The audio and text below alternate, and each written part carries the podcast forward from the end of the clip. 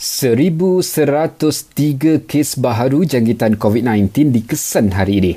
Menurut Kementerian Kesihatan Lembah Kelang catat kes paling tinggi iaitu 544 kes diikuti Sabah 288, Perak 116 dan Negeri Sembilan 90. Empat kematian dilaporkan menjadikan jumlah korban meningkat kepada 313 mangsa.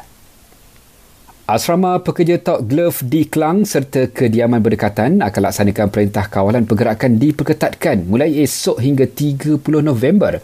Menteri Pertahanan Datuk Seri Ismail Sabri Yaakob berkata, tindakan itu dibuat ekoran terdapat kes positif COVID-19 yang semakin membimbangkan. Yang melibatkan seramai 13,190 pekerja dan hampir 1,200 penduduk. Pelaksanaan PKPD ini bagi membolehkan KKM terus melaksanakan saringan bersasar kepada pekerja dan penduduk di kawasan tersebut. Dalam perkembangan lain, PKPD turut dilaksanakan di penempatan Telipok dan Kampung Numbak di Sabah bermula hari ini hingga 29 November.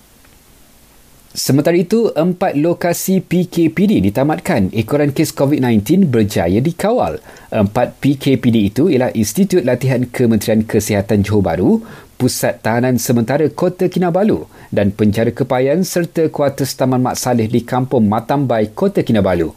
Dalam pada itu, Datuk Seri Ismail Sabri berkata, PKPB boleh ditamatkan lebih awal jika risiko jangkitan COVID di kebanyakan negeri berkurangan.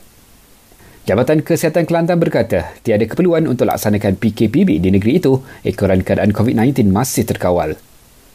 Dan akhir sekali, PLUS berkata surau di kawasan RNR di lebuh raya kendaliannya dibuka semula sepanjang PKPB.